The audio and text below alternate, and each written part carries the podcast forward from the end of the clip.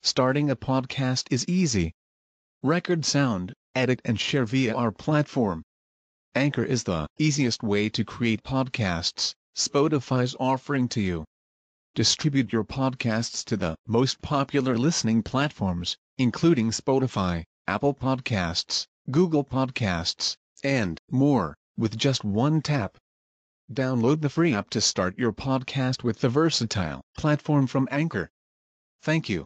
Mempersembahkan kisah ketiga dengan judul Juraij, ahli ibadah yang soleh. Ya, anak-anakku sekalian, dahulu di masa sebelum Rasulullah sallallahu alaihi wasallam diutus, ya, sebelum Rasulullah sallallahu alaihi wasallam diutus, artinya sebelum kenabian, ya, sebelum kenabian Rasulullah, ada seorang ahli ibadah yang soleh di kalangan Bani Israil. Dia bernama Juraij. Ia memiliki sebuah rumah ibadah yang tiap hari dipakainya untuk beribadah. Pada suatu hari, sebagaimana seperti biasa, Juraij beribadah di tempat ibadah. Dan ketika itu, ibunya datang, kemudian memanggil Juraij yang ketika itu sedang melaksanakan sholat. Maka dipanggillah Juraij ketika itu sama ibunya, ya. Mm-mm. Ya Juraij, kata ibunya. Namun apa yang di benak hati Juraij ketika sedang sholat? Ketika itu sedang sholat apa? Sunnah, ya. Maka Juraij dalam hatinya pun berkata, ya Rabbi, ibuku atau sholatku? Ini dalam benak Juraij. Dia harus mem- menunaikan panggilan ibunya atau melanjutkan sholatnya dalam benak hatinya.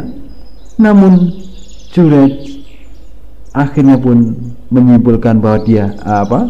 Juraij harus melanjutkan sholatnya. Dia harus melanjutkan sholatnya.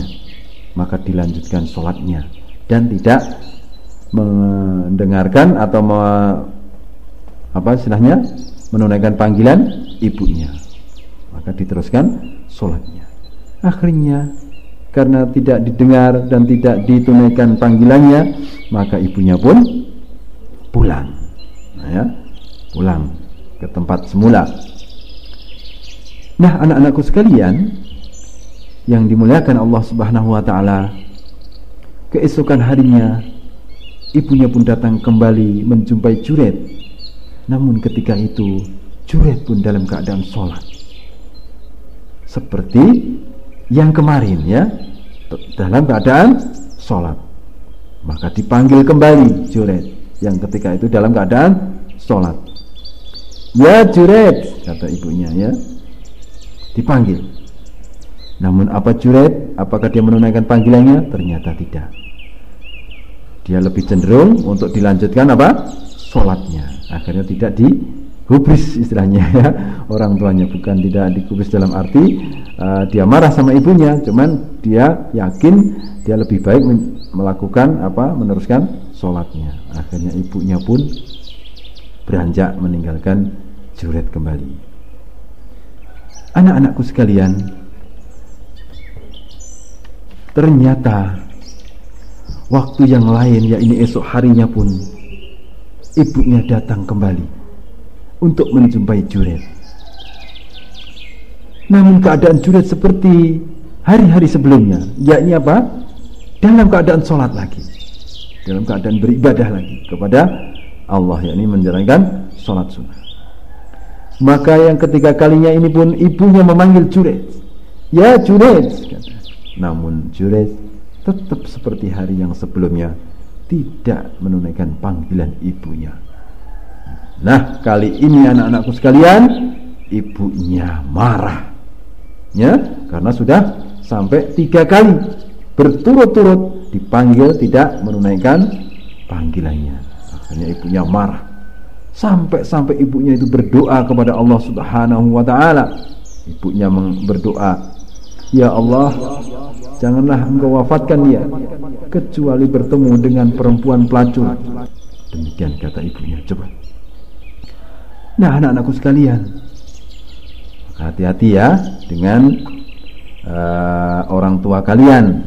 Jangan-jangan kalian berbuat yang tidak baik kepada kedua orang tua, akhirnya ibunya berdoa, ya. Dan uh, bagaimana kalau doa itu jelek dan dikabulkan? Nah, kan kita yang rugi ya.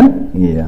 Sebagaimana Juraij, ya, akan kita ketahui nanti kisahnya bagaimana selanjutnya. Apakah dikabulkan doa ibunya? Nah, ternyata doa ibunya pun dikabulkan oleh Allah Subhanahu wa taala. Hingga suatu hari ada seorang pelacur yang terkenal kecantikannya. Ya, yang terkenal apa? Keci- kecantikannya di daerah itu.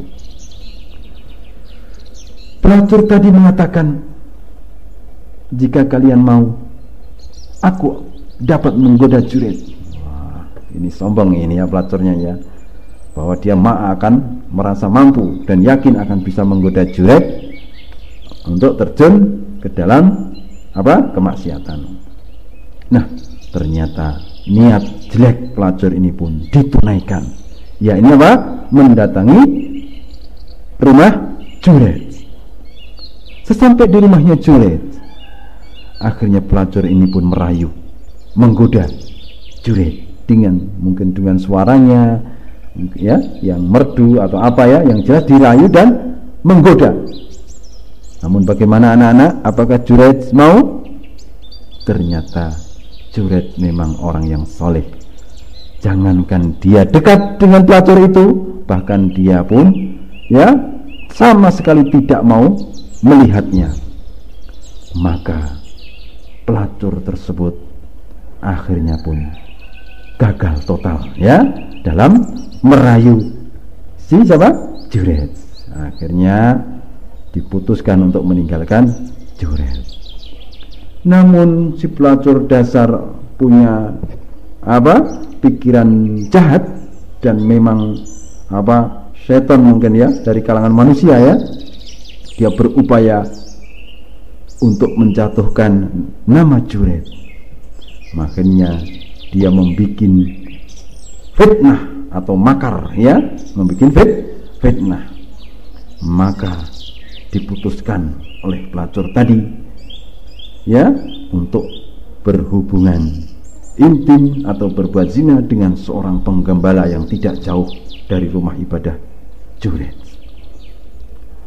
Nah, penggembalanya juga tidak bukan ahli ibadah, bukan orang soleh ya. Akhirnya mau dan akhirnya ya berbuat zina dengan siapa? Si penggembala. Karena tadi gagal dengan Juraij, wah maka akhirnya dia berbuat zina dengan penggembala. Dan penggembala itu tidak jauh dari rumah ibadah Juraij, rumah ibadah Juraij ya.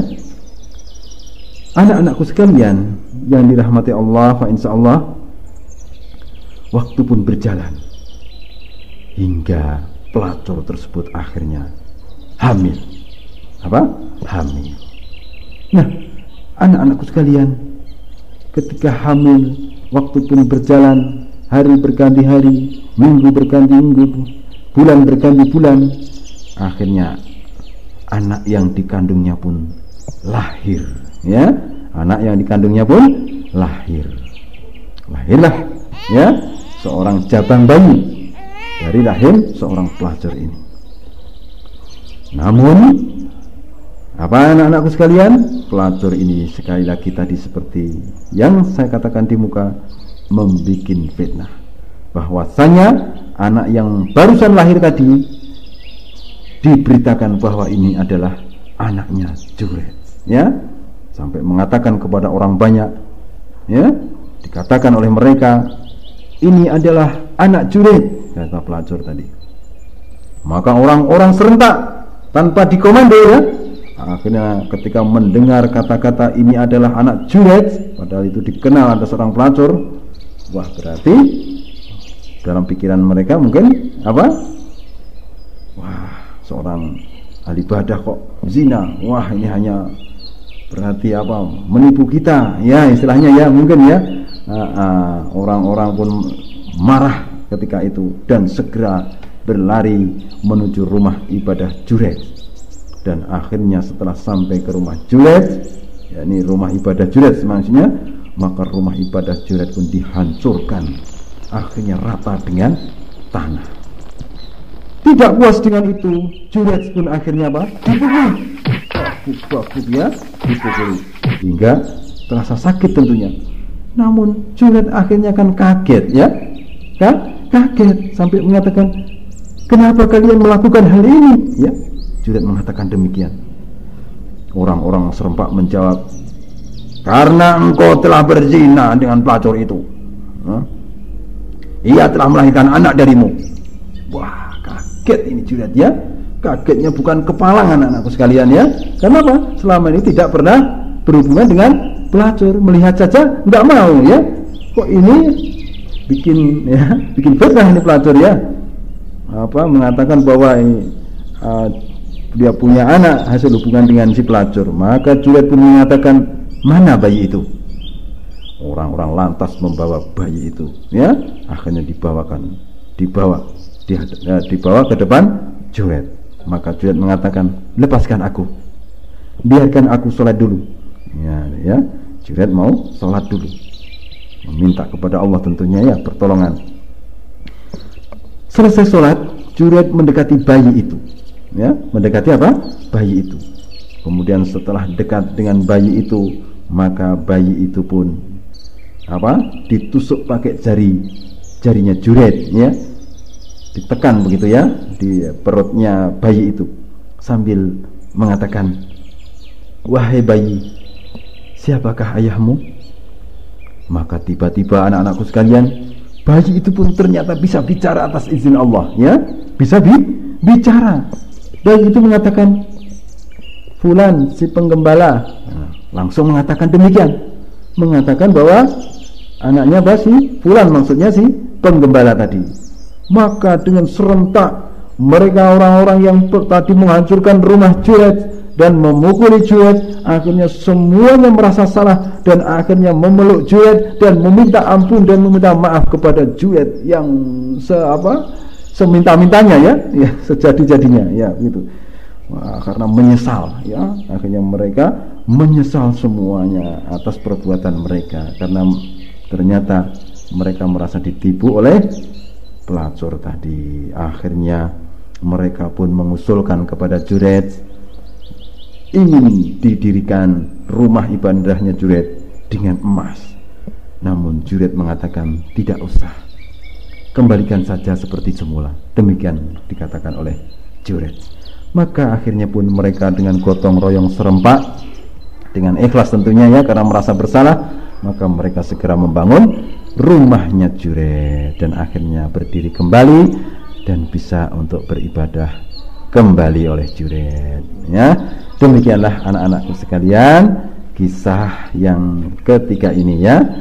Sumber hadis Abu Hurairah radhiyallahu taala anhu, riwayat Al-Imam Al-Bukhari rahimahullahu ta'ala, nomor tiga ribu dua ratus lima puluh tiga, dan Al-Imam Muslim rahimahullahu ta'ala nomor dua ribu lima ratus lima puluh.